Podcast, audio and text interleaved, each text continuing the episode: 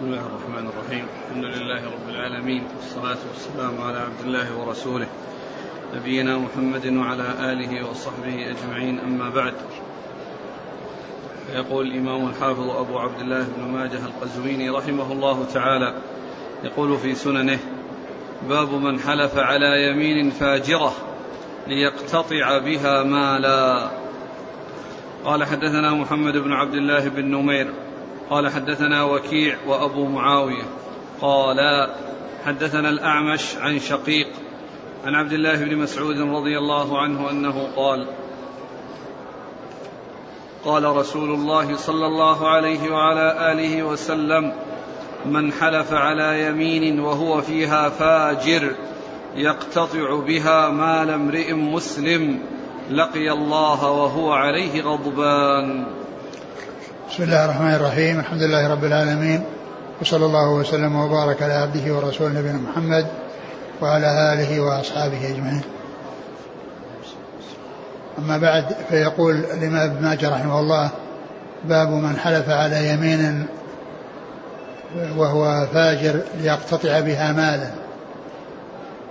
يعني المقصود المراد بهذه الترجمة أن الحلف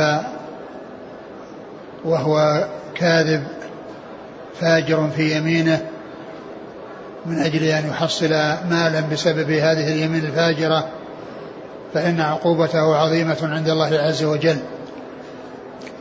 وقد أورد حديث مسعود رضي الله عنه أن النبي صلى الله عليه وسلم من قال من حلف على يمين آه، فاجرا يقتطع, يقتطع بها مال امرئ مسلم لقي الله وهو عليه غضبان. فهذا الحديث يدل على خطورة الحلف كاذبا فاجرا ليحصل شيئا من المال. ومن المعلوم أن الحلف كاذبا أمر خطير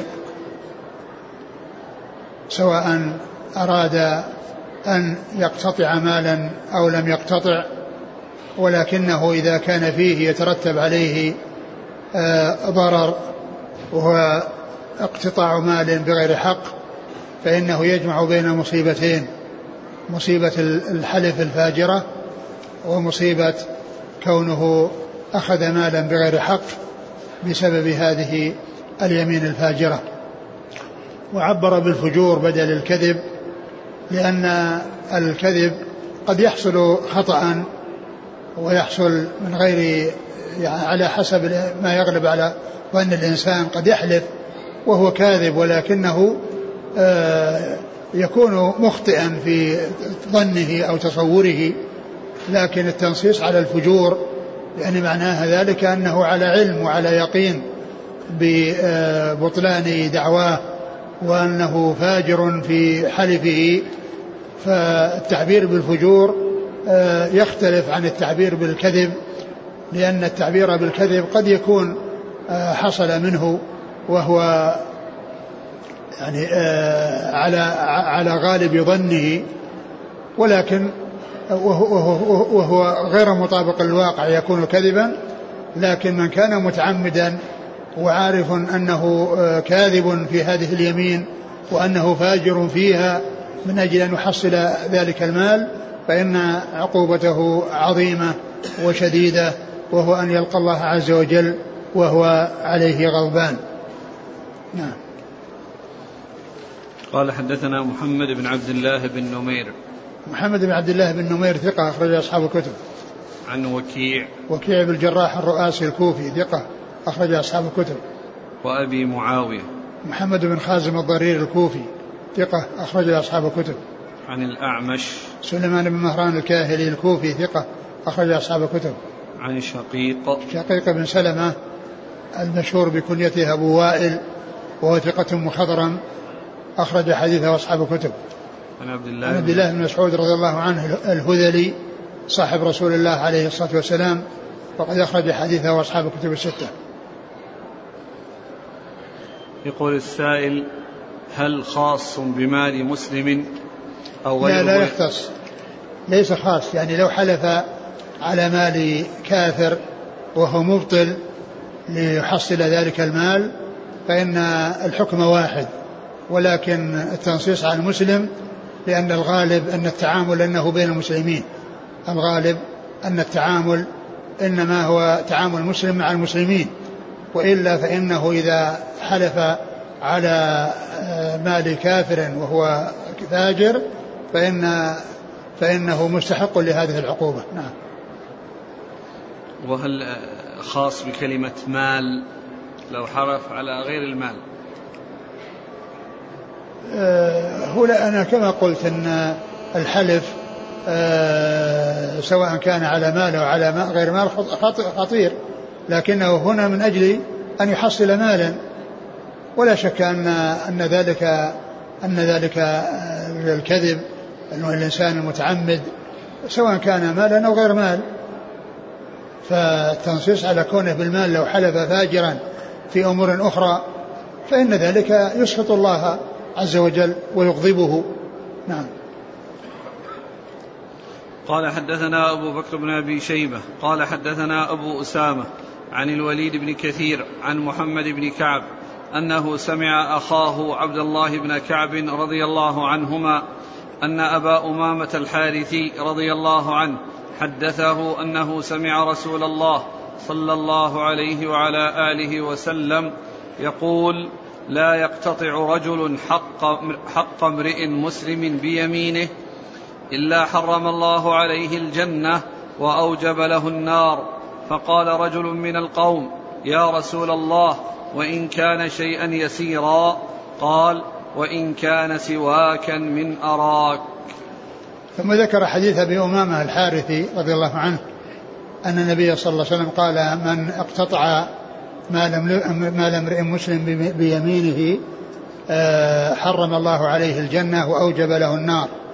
قالوا وإن كان شيئا يسيرا يعني هل الحكم آه، في كل شيء قليل أو كثير أو أن هذا الأمر الخطير إنما يكون في مقابل الكبير؟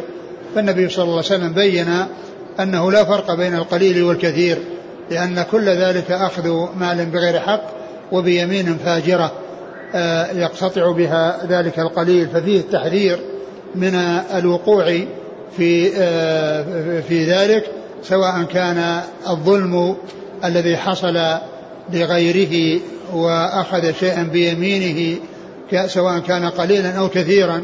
لأن النبي صلى الله عليه وسلم بين في هذا الحديث أنه لا فرق بين الكثير والقليل بل كان لو كان عودا من أراك الذي هو المسواك الذي هو أمر يسير وشيء تافه ولكن آه، أخذ الحق آه، أخذ الشيء بغير حق آه، أمر خطير قل أو كثر.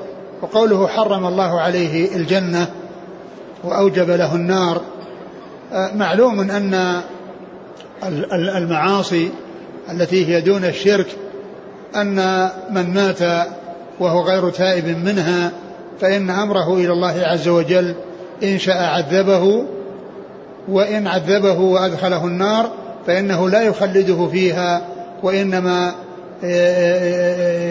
يلقى جزاءه على على تلك المعصية إن شاء الله عز وجل أن يعاقبه. ثم إنه بعد ذلك يخرج من النار ويدخل الجنة. فقوله صلى الله عليه وسلم حرم الله عليه عليه الجنة يعني لا يعني ذلك أنها تحرم عليه أبد الآباد ولكنها تحرم عليه في وقت من الأوقات. يعني أن الله إذا شاء أن يعذبه فإنه يدخل النار والذين سلموا من العذاب يدخلون الجنة.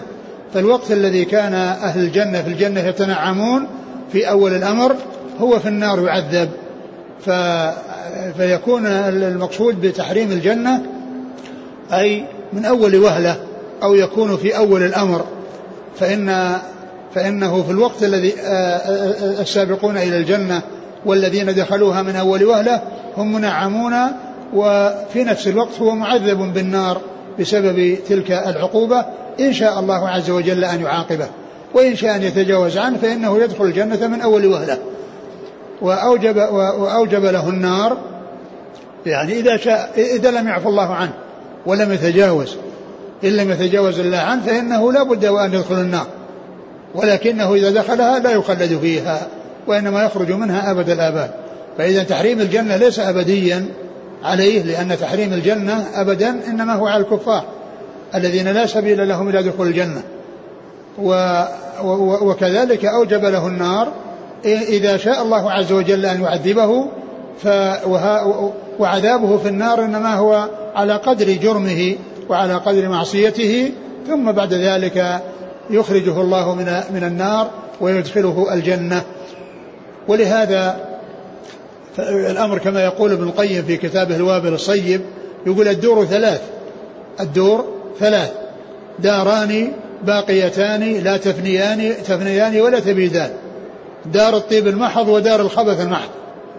دار الطيب المحض التي هي الجنة والتي آه، يدخلها أهلها الذين عملوا الأعمال الصالحة ودار الخبث المحض التي هي النار التي يكون فيها الكفار. لأنها تبقى وتستمر ولا تنتهي كالجنة. والدار الثالثة التي جمعت بين خبث وطيب. يعني عنده إيمان وعنده معاصي. فإذا دخل النار ولم يعفو الله عنه ولم يتجاوز عنه فلا يدخلها بل شاء أن يدخلها فإنه يعذب مدة ثم يخرج منها. فهذه هي التي قال إنها تفنى بمعنى أنه يأتي وقت من الأوقات وليس فيها أحد. سكانها الذين هم فيها خرجوا منها الذين هم العصاة.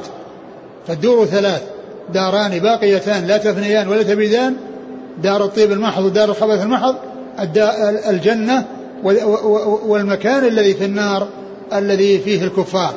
وأما الذي فيه العصاة فإن فإنه يأتي وقت من الأوقات يخلو من أهله ولا يبقى به ممن آه، أدخله وهو من العصاة لا يبقى أحد.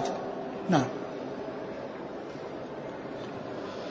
قال حدثنا أبو بكر بن أبي شيبة ثقة أخرج أصحاب الكتب إلى الترمذي. عن أبي أسامة. حماد بن أسامة ثقة أخرج أصحاب الكتب.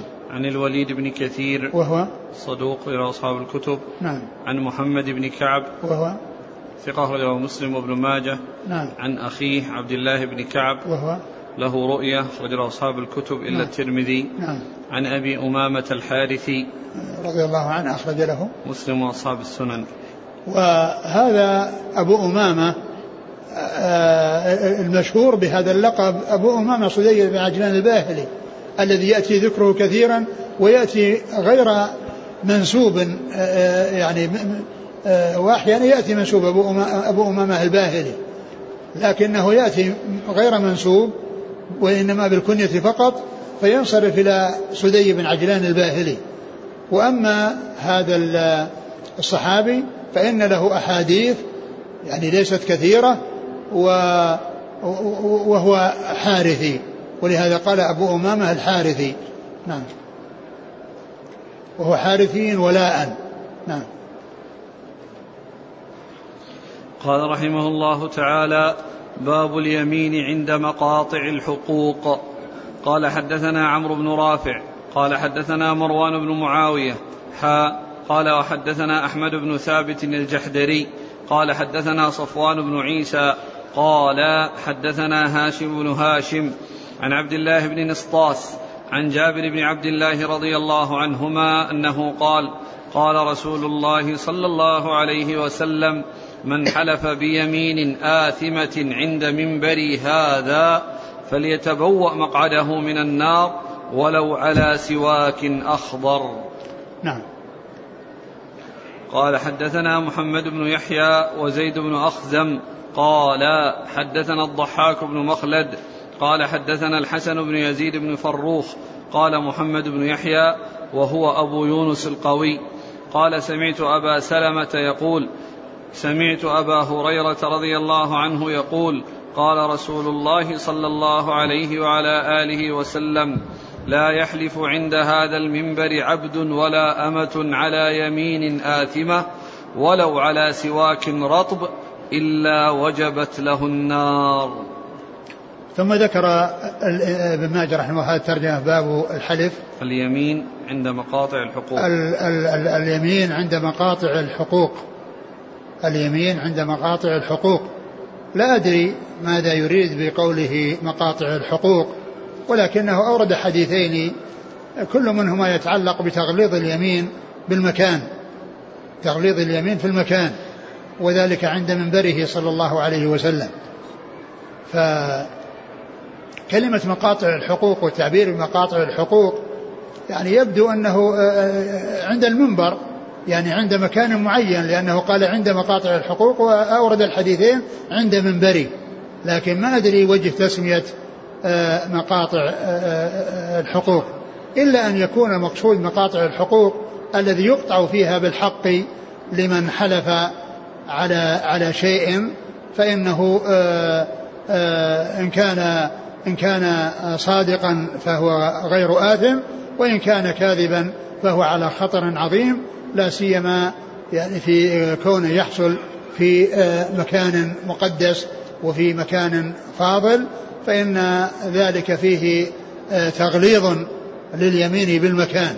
كما أنه جاء في بعض الأحاديث ما يدل على تغليظ بالزمان وذلك بعد العصر فأورد النبي صلى الله عليه وسلم جاء عن النبي صلى الله عليه وسلم هذين الحديثين عن جابر وعن أبي هريرة رضي الله عنهما الحديث الأول.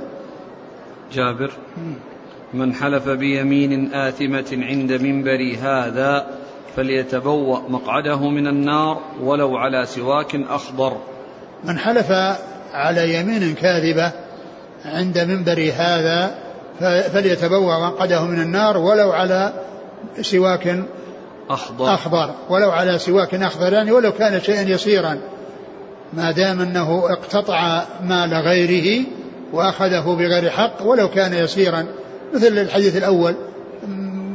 لقي الله وهو عليه غضبان قال وإن كان وإن كان يعني عودا من أراك.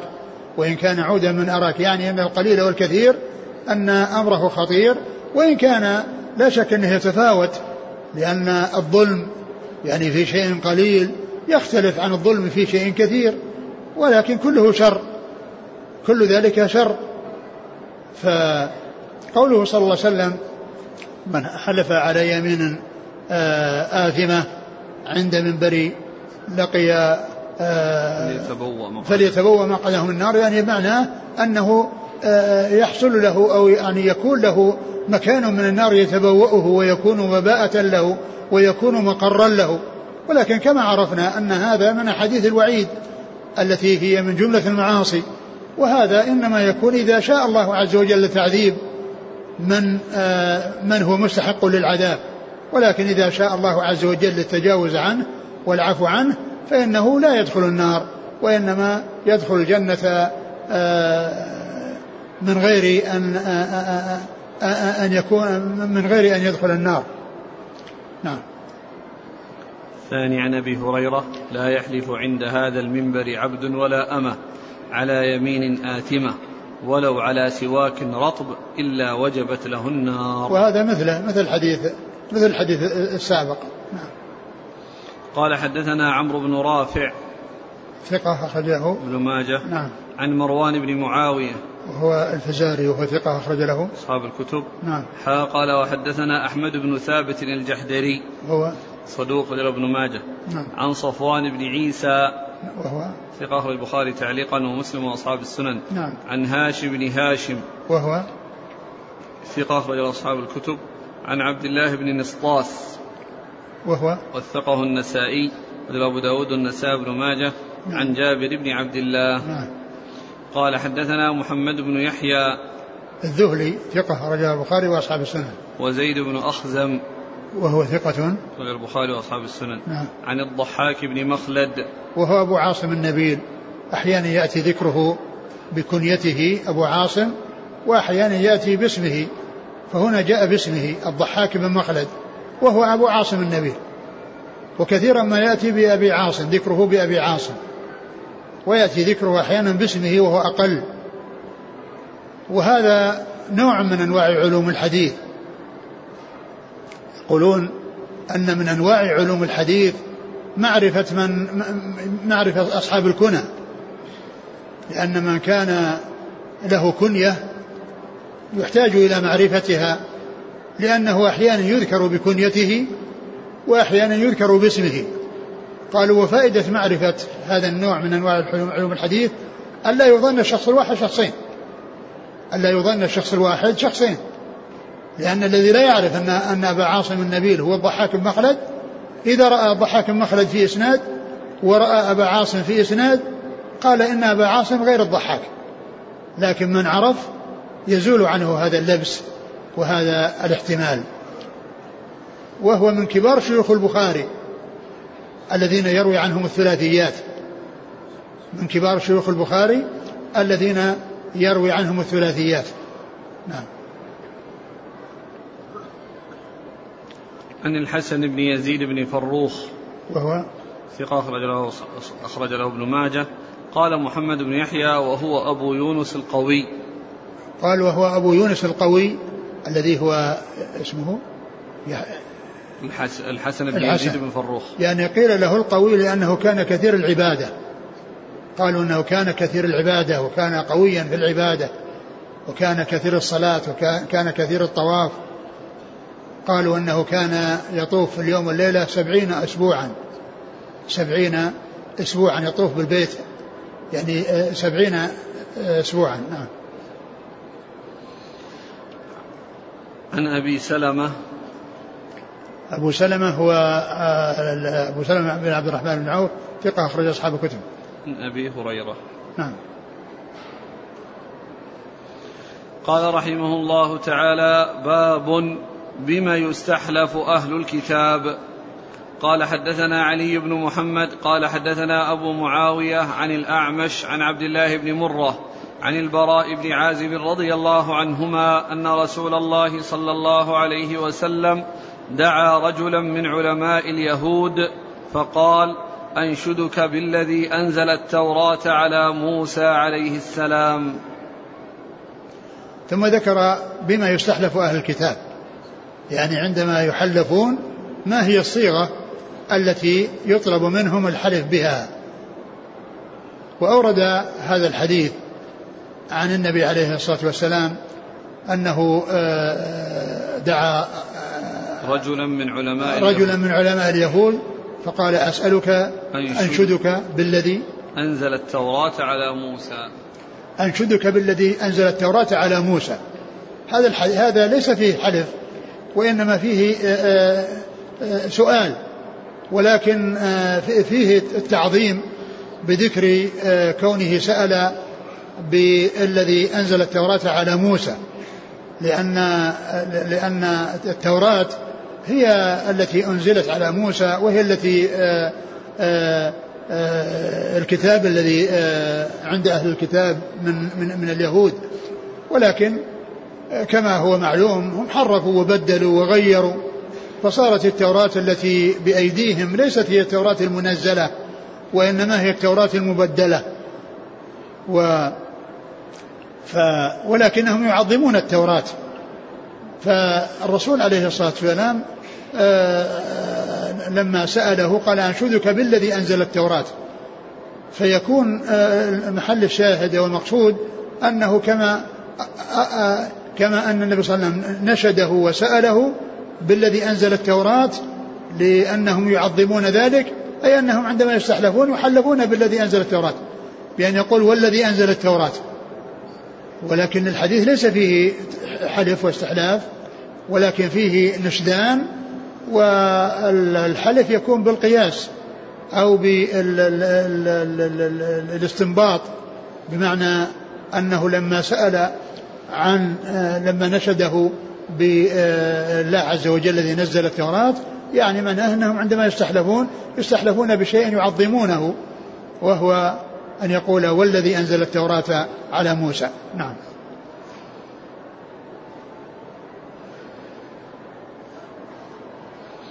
قال حدثنا علي بن محمد الطنافسي ثقة أخرج حديثه النسائي في مسند علي وابن ماجه. عن أبي معاوية عن الأعمش عن عبد الله بن مرة ثقة أخرج أصحاب الكتب. عن البراء بن عازب رضي الله عنهما أخرج له أصحاب الكتب.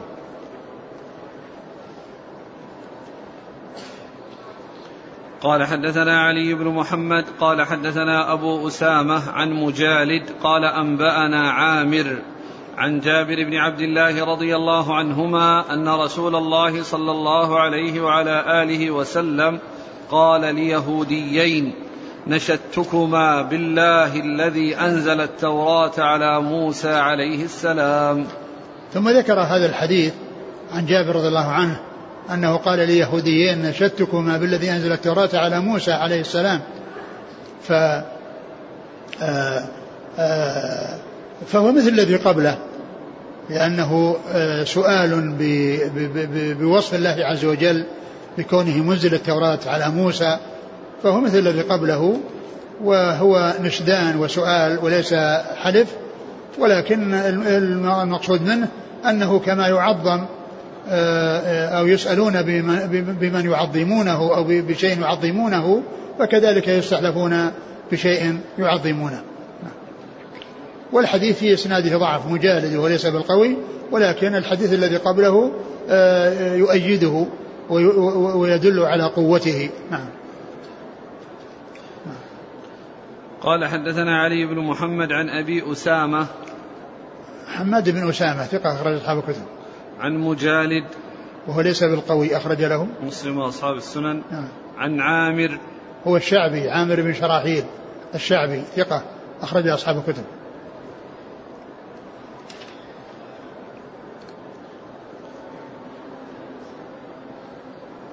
قال رحمه الله تعالى باب الرجلان يدعيان السلعة وليس بينهما بينة.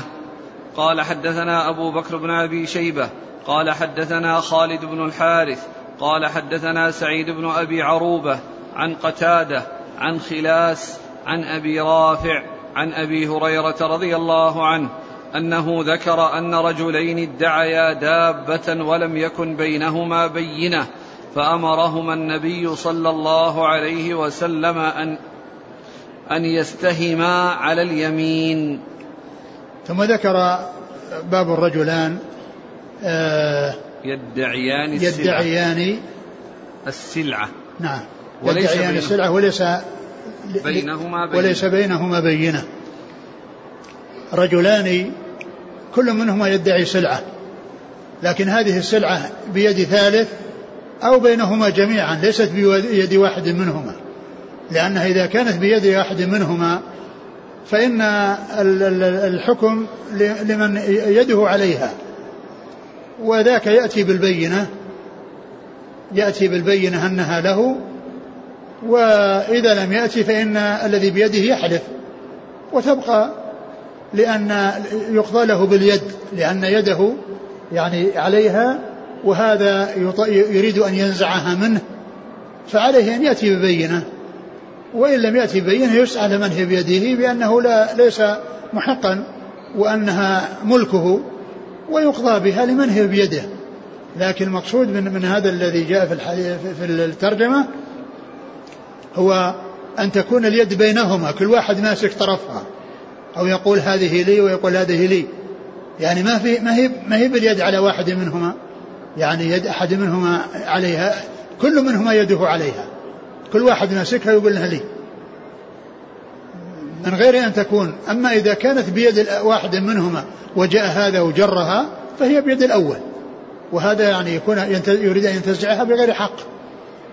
فيستحلف من هي بيده وذاك يقيم البينة. لكن آه، الصورة التي آه، للترجمة هي أن تكون بيد ثالث بأن الشخص الثالث هي عنده لكن ما يدري من هو صاحبها.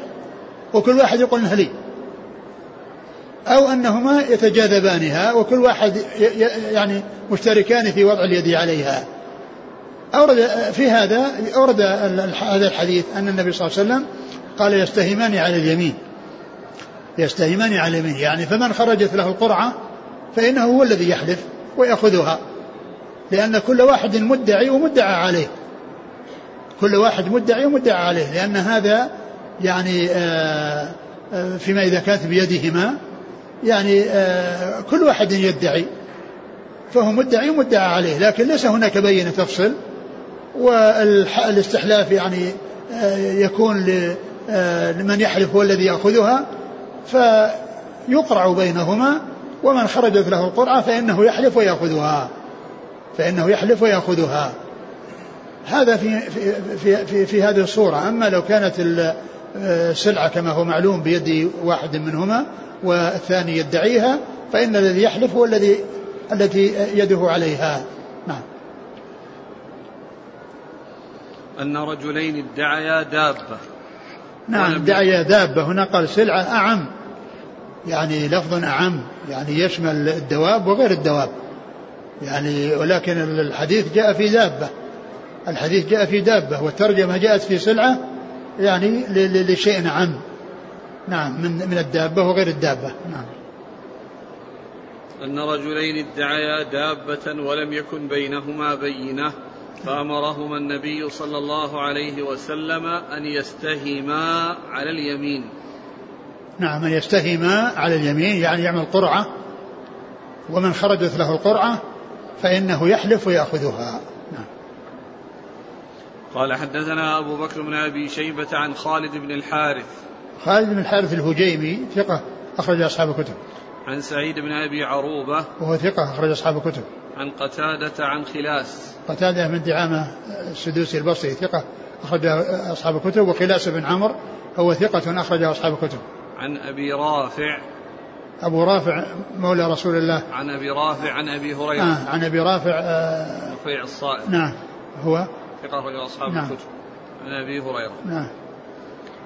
قال حدثنا إسحاق بن منصور ومحمد بن معمر وزهير بن محمد بن قمير. قالوا حدثنا روح بن عبادة. قال حدثنا سعيد عن قتادة عن سعيد بن أبي بردة عن أبيه عن أبي موسى رضي الله عنه أن رسول الله صلى الله عليه وسلم اختصم إليه رجلان بينهما دابة. وليس لواحد منهما بينة فجعلها بينهما نصفين. ثم ذكر هذا الحديث وهو يختلف عن الأول لأن الأول آه، جعل الأمر إلى استهامهما وأن من تخرج له القرعة يحلف ويأخذها يحلف ويأخذها وأما هنا جعلها بينهما اختلف أو اختصم في دابة أو آه، فجعلها بينهما نصفين. يعني معناه أنه يقتسمانها ويكونوا شركاء فيها. ما دام كل واحد آه، يدعي وليس عنده بينة فإنها تكون بينهما. والحديث إسناده ظاهره الصحة ولكن فيه اختلاف واضطراب. يعني آه، في, في, في الحديث. ولا شك أنه إذا تم بينهما صلح واتفقا فيما بينهما على الصلح أو يعني أريد أن يصلح بينهما قبل أن يعني يسهم ويحلف من تخرج له القرعة فإن ذلك سائغ لأن الحق لا يعدوهما فإذا اتفق عليه واصطلح عليه يعني فيما بينهما أو أصلح بينهما على أساس أن كل أنهما يقتسمان فإن ذلك الصلح صحيح. وأما من ناحية الحكم فهو في الحديث الذي تقدم يعني يستهمان على اليمين ومن خرجت له القرعة حلف وأخذ السلعة. لكن إن حصل آه، اتفاقهما واصطلاحهما على أن يقتسم يعني على أن يحصل الاقتسام فيما بينهم فإن ذلك سائر. نعم. قال حدثنا إسحاق بن منصور. إسحاق بن منصور هو الكوسج. وهو ثقة أخرج أصحاب الكتب إلا النسائي. إلا أبا داود. إلا أبا داود. ومحمد بن معمر. وهو البحراني وهو صدوق أخرج له أصحاب الكتب وهو شيخ لأصحاب الكتب. يعني شيوخ أصحاب الكتب الستة تسعة وهذا واحد منهم وكلهم ثق يعني ثقات إلا هذا فإنه صدوق. والثمانية الباقون كلهم ثقات وفيهم واحد وصف بأنه صدوق وهو شيخ لهم جميعا وهو هذا محمد بن معمر البحراني. نعم. وزهير بن محمد بن قمير. وهو؟ ثقة أخرج أصحاب أخرج له ابن ماجه. نعم. عن روح بن عبادة. ثقة أخرج أصحاب الكتب. عن سعيد عن قتادة عن سعيد بن أبي بردة. هو؟ ثقة أخرج أصحاب الكتب. نعم. عن أبيه. أبو بردة. وهو ابن أبي موسى ثقة أخرج أصحاب الكتب. عن أبي موسى. عن أبي موسى عبد الله بن قيس الأشعري رضي الله عنه أخرج له أصحاب الكتب. قال رحمه الله تعالى باب من سرق له شيء فوجده في يد رجل اشتراه. قال حدثنا علي بن محمد قال حدثنا أبو معاوية قال حدثنا حجاج عن سعيد بن عبيد بن زيد بن عقبة عن أبيه. عن سمرة بن جندب رضي الله عنه أنه قال قال رسول الله صلى الله عليه وعلى آله وسلم إذا ضاع للرجل متاع أو سرق له متاع فوجده في يد رجل يبيعه فهو أحق به ويرجع المشتري على البائع بالثمن. ثم ذكر باب من سرق له شيء فوجده في يد رجل اشتراه. من سرق له شيء فوجده في يد رجل اشتراه. هذه الترجمة المقصود منها أن آه، كما هو واضح أن من كانت له سلعة وكان له آه، شيء يملكه ففقده أو سرق منه ثم إنه وجده بيد واحد اشتراه وهو يبيعه. أو أنه أيضا ما عرضه البيع ولكنه عرض أو وجد سلعته عند رجل. وجد سلعته عند رجل سواء كان يبيعه أو, أو لا يبيعه. ولكنه وصل إليه عن طريق الشراء من شخص آخر. فإن السلعة تكون لصاحبها الذي هو مالكها الأول الذي فقدت منه أو سرقت منه. والذي آه، تؤخذ منه وهو الذي هي بيده يرجع إلى من اشترى منه. يرجع إلى من اشترى منها أي الذي باعه باع باعها عليه إذا كان قد اشتراها. أما إذا كان قد وجدها وإنما باعها لأنه آه، وجدها ولم يعرف لها أحد فإنها ترجع إلى صاحبها. لكن إذا كان هذا الذي وجدت بيده سواء عرضها البيع أو لم يعرضها البيع فإن صاحبها يأخذها ويرجع من هي بيده على الذي اشتراها منه الأول. نعم. إذا ضاع للرجل متاع أو سرق له متاع فوجده في يد رجل يبيعه فهو أحق به ويرجع المشتري على البائع بالثمن. نعم. فهو أحق به يعني لأنه حقه وقد وجده. والمشتري الذي عرضه البيع وقد اشتراه من من غيره من شخص آخر يرجع على ذلك البائع الذي باع عليه. نعم. قال حدثنا علي بن محمد عن أبي معاوية عن حجاج. حجاج بن منهال هو صدوق كثير. حجاج بن أرطاه. من أرطاه نعم. صدوق كثير الخطأ والتدليس نعم. المفرد ومسلم حجاج بن منهال في طبقة متأخرة في طبقة شيوخ شيوخ أصحاب الكتب الستة. وأما بن منهال بن أرطاه هو متقدم وصدوق كثير الخطأ والتدليس. أخرج له. المفرد ومسلم وأصحاب السنن. نعم. عن سعيد بن عبيد بن زيد بن عقبة وهو؟ ثقة رجله ابن ماجه. نعم. عن أبيه نعم. رجله ثقة رجله أبو داود والترمذي والنسائي. نعم. هكذا رمز له. نعم. من هو؟ لأنه في خلاف في اسمه. هو قال قال عن سعيد بن عبيد بن زيد بن عقبة. نعم ثم قال عن أبيه. قال حافظ أبوه الصافي أنه زيد بن عقبة. على مقتضى النسبة سعيد بن عبيد بن زيد بن عقبة. نعم. هل يضاف الرمز؟ الصحابي من هو؟ عن عن سمرة بن جندب. نعم. آه وهو الآن ما فيه ذكر ابن ماجه. إلا إذا كان أبو الأشبال زاد أنا النسخة اللي عندي عاد المرشد لم يذكر ابن ماجه. والسبب في يعني الاختلاف في يمكن الاختلاف. نعم.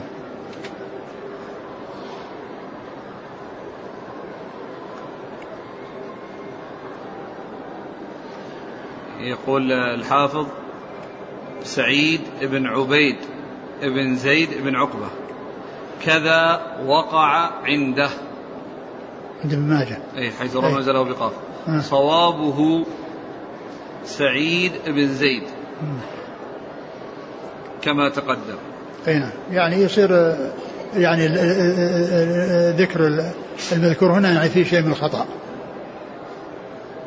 ويكون يعني على ما قال هو الصواب ولكنه جاء بالخطأ هنا. نعم. وأحال على أنه الترجمة متقدمة.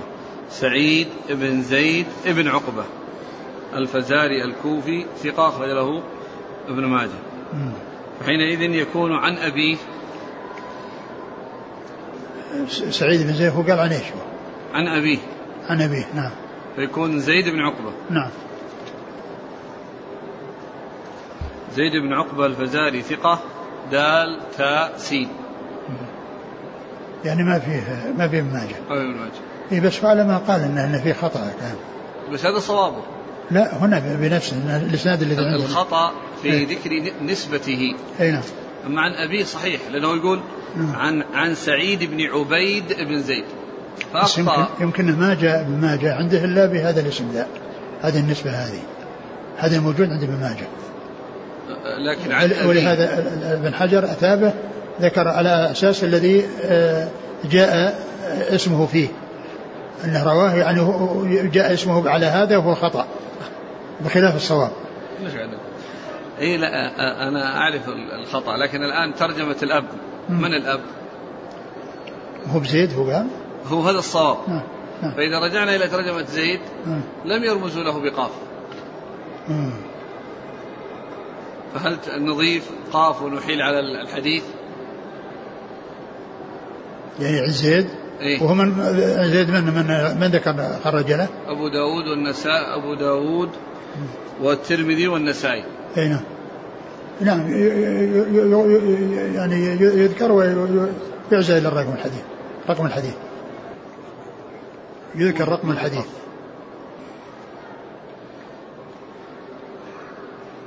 عن سمرة بن جندب. أخرج له أصحاب الكتب. قال رحمه الله تعالى باب الحكم فيما أفسدت المواشي. قال حدثنا محمد بن رمح المصري. قال أخبرني الليث بن سعد عن ابن شهاب أن أن ابن محيصة الأنصاري أخبره أن ناقة للبراء كانت ضارية دخلت في حائط قوم فأفسدت فيه. فكلم رسول الله صلى الله عليه وسلم فيها فقضى أن حفظ الأموال على أهلها بالنهار وعلى أهل المواشي ما أصابت مواشيهم بالليل. ثم ذكر باب ما أفسدته المواشي. باب الحكم فيما أفسدت المواشي. باب الحكم فيما أفسدت المواشي. يعني إذا أفسدت المواشي شيئا من الزرع أو شيئا من من من من, من, من الثمار. فإن الحكم بأن بأن ما كان بالليل فإن أهل المواشي هم هم هم ال ال الذين عليهم الضمان. وأما إذا كان في النهار فإن أهل البساتين هم الذين عليهم حفظها. ولا ولا يغرم أصحابها يعني بالنهار شيئا. لأن الرسول عليه الصلاة والسلام في هذا الحديث بالنسبة لناقة البراء قال أن أن على أهل المواشي حفظها بالنهار يعني آه، حفظها بالنهار وعلى أهل ال ال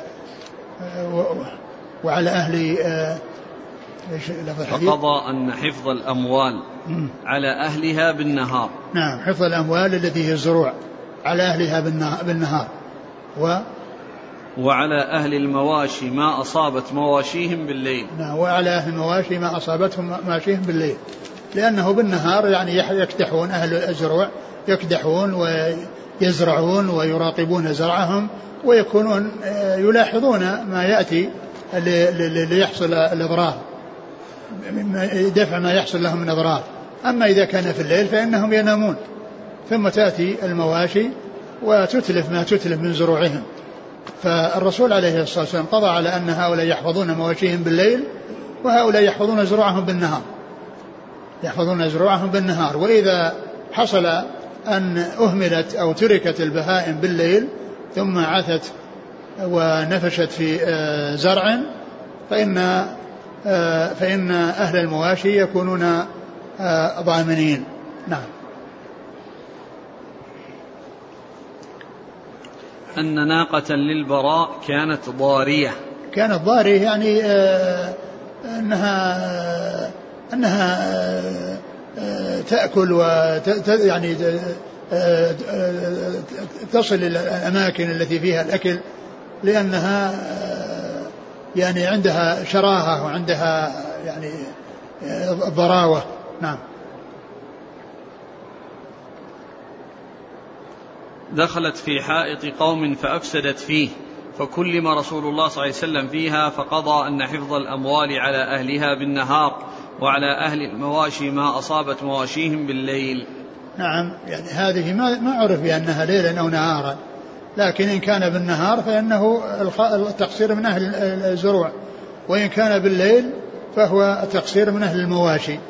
فأصحاب الزروع يحفظونها بالنهار وبالليل أصحاب المواشي يحفظونها بالليل وإن أفلتوها وتركوها فإنهم يضمنون ما يحصل من آه، إتلاف منها آه، في زروع في زروع أو غيرها. نعم. قال حدثنا محمد بن رمح المصري. ثقة أخرج حديثه مسلم وابن ماجه. عن الليث بن سعد. ثقة أخرج أصحاب الكتب. عن ابن شهاب. محمد بن مسلم عبيد الله ثقة أخرج أصحاب الكتب. عن ابن محيصة الأنصاري. وهو ثقة أخرج أصحاب السنن. نعم. وهو حرام اسمه حرام. حرام بن نعم. سعد. نعم. آه، أخبره أن ناقة للبراء كانت ضارية. نعم. فكل وسلم فقضى فيها. نعم. صورته مرسل. نعم صورته مرسل لكنه جاء. يعني في بعض الطرق آه، ما يدل على اتصاله. قال حدثنا الحسن بن علي بن عفان قال حدثنا معاوية بن هشام عن سفيان عن عبد الله بن عيسى عن الزهري عن حرام بن محيصة عن البراء بن عازب رضي الله عنهما أن ناقة لآل البراء أفسدت شيئا فقضى رسول الله صلى الله عليه وسلم بمثله. نعم. قال حدثنا الحسن بن علي بن عفان. هو؟ صدوق له ابن ماجه. نعم. عن معاوية بن هشام. وهو؟ صدوق له أوهام. أخرج نعم. البخاري هذا المفرد ومسلم وأصحاب السنن. نعم. عن سفيان. ثوري ثقة أخرج أصحاب الكتب. عن عبد الله بن عيسى. وهو؟ ثقة أخرج أصحاب الكتب. مم. عن الزهري. عن حرام بن محيصة. عن البراء بن عازب. نعم. آه ما ذكره الله في سورة الأنبياء. في قصة داود وسليمان؟ نعم هذا ذكروا يعني آه، شيئا غير هذا. يعني الذي كان ذكر عن داود وعن سليمان عليهما الصلاة والسلام غير الذي جاء في هذا الحديث. لأن الذي ذكر في قصتهما أن ال- الغنم الذي نفشت بالحرث والنفش قالوا هو في الليل. فجاءوا إلى داود فقضى بأن الغنم تكون لأهل الحرث في مقابل ما أتلفت الغنم. يعني ويكون معنى ذلك أنه قدر هذا الذي أتلفته فكان مساويا للغنم فأعطى فأعطى داود أهل الحرث الغنم في مقابل ما أتلفت. وأما سليمان عليه الصلاة والسلام فإنه لما يعني آه يعني عرضت عليه آه قضى بأن أصحاب الغنم آه يشتغلون في يعني في حرث أصحاب الحرث الذي أفسد حتى يعود كما كان. وتكون الغنم عند أصحاب الحرث. تكون الغنم عند أصحاب الحرث يستفيدون منها. في من من حليبها كما كانوا يستفيدون من من حرثهم. فإذا رجعت ال- ال- الحالة على ما كانت عليه فإن أهل الغنم يأخذون غنمهم وأهل الحرث يأخذون حرثهم. هذا هو الذي جاء في التفسير أو ذكروه في التفسير. والله عز وجل آه، أخبر أن كل منهما قضى وأن سليمان عليه الصلاة والسلام فهم وأن آه، داود آه، أثني عليه مع سليمان بقال كلا آتينا حكما وعلما فأضاف العلم والحكم إليهما جميعا ولم يلم يعني داود وأما سليمان فإنه ذكر بأنه فهم وهذا يدل على أن أنهم حكموا باجتهاد أنهم حكموا باجتهادهم. وأن سليمان عليه الصلاة والسلام فهم وفهمه الله عز وجل يعني هذا الذي حكم به ولم يلم أو لم يلم داود عليه الصلاة والسلام بل أثنى عليه وعلى سليمان معه حيث قال وكلا آتينا حكما وعلما. فيكون هذا حكم يعني هذا نعم هذا حكم في شريعة سابقة. نعم. السندي في الحاشية يقول إذا لم يكن معها صاحبها فلا ضمان لا ليلا ولا نهارا. هذا هذا يخالف ما جاء في الحديث لأن المطلوب أنهم يحفظونها. يعني يحفظونها وإذا تركت وأهملت وأفسدت فإنهم هم المتسببون بحيث لم لم يحفظوها. هذا على قول بعض الفقهاء. هل هذا الحكم يكون أيضا في حوادث السيارات؟ فإن كان الحادث بالنهار يكون على السائق من مثل أن يصدم في جمل أو غيره وعلى صاحب الجمل إذا كان في الليل. إيش إيش؟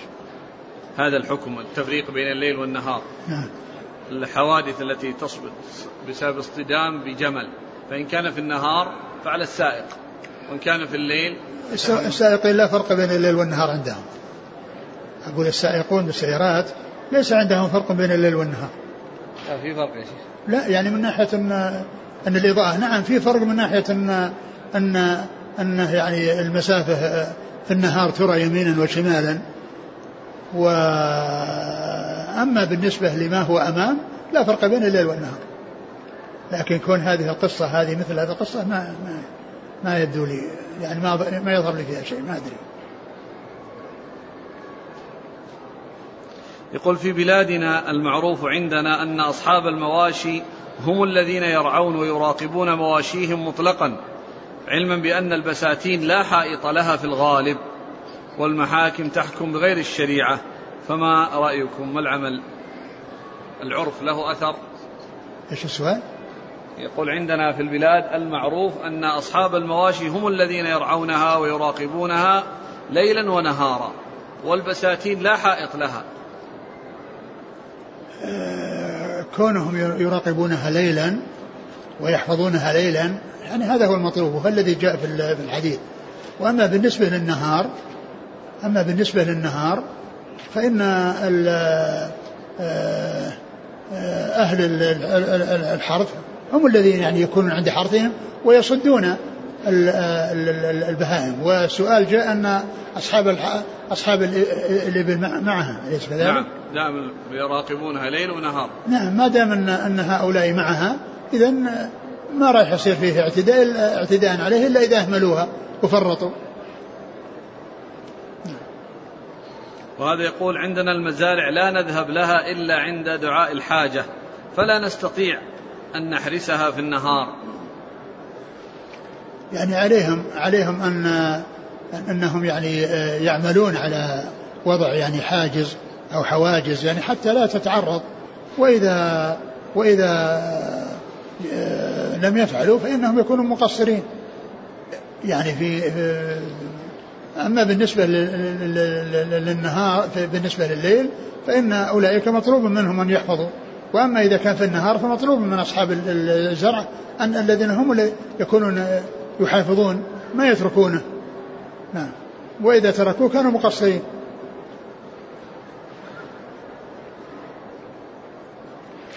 يعني معناه أصحاب المواشي يحفظونها بالليل والنهار. على هذا. قال رحمه الله تعالى باب الحكم في من كسر شيئا. قال حدثنا أبو بكر بن أبي شيبة قال حدثنا شريك بن عبد الله عن قيس بن وهب عن رجل من بني سواءة قال قلت لعائشة رضي الله عنها أخبريني عن خلق رسول الله صلى الله عليه وسلم. قالت أوما تقرأ القرآن وإنك لعلى خلق عظيم.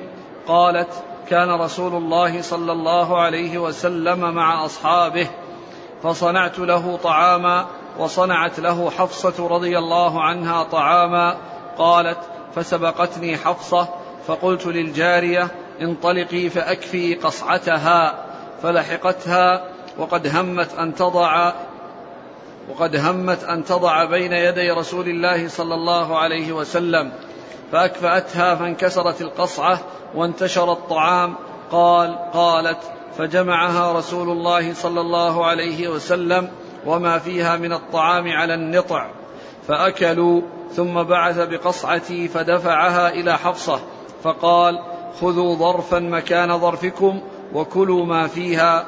قالت فما رأيت ذلك في وجه رسول الله صلى الله عليه وسلم. ثم ذكر باب من كسر شيئا يعني فإنه يضمنه يعني من كسر شيئا فإنه يضمن الذي كسره.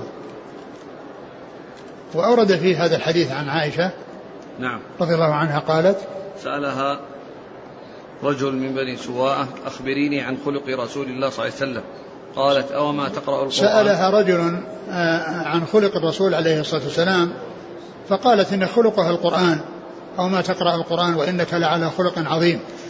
ثم ذكرت يعني شيء من أخلاقه صلى الله عليه وسلم وهو آه، صبره وتحمله وعدم آه، عجلته وسرعته لأنه ذكر هذه القصة أو ذكرت هذه القصة التي فيها أن حفصة أرسلت طعاما إلى النبي صلى الله عليه وسلم في قصعة وأنها طلبت من الجارية أن تكفأ القصعة فانكفأت وانكسرت والنبي صلى الله عليه وسلم جمع يعني طرفي القصعة ووضع الطعام على النطق وأكلوا منه ثم بعد قالت فما رؤي في وجهه؟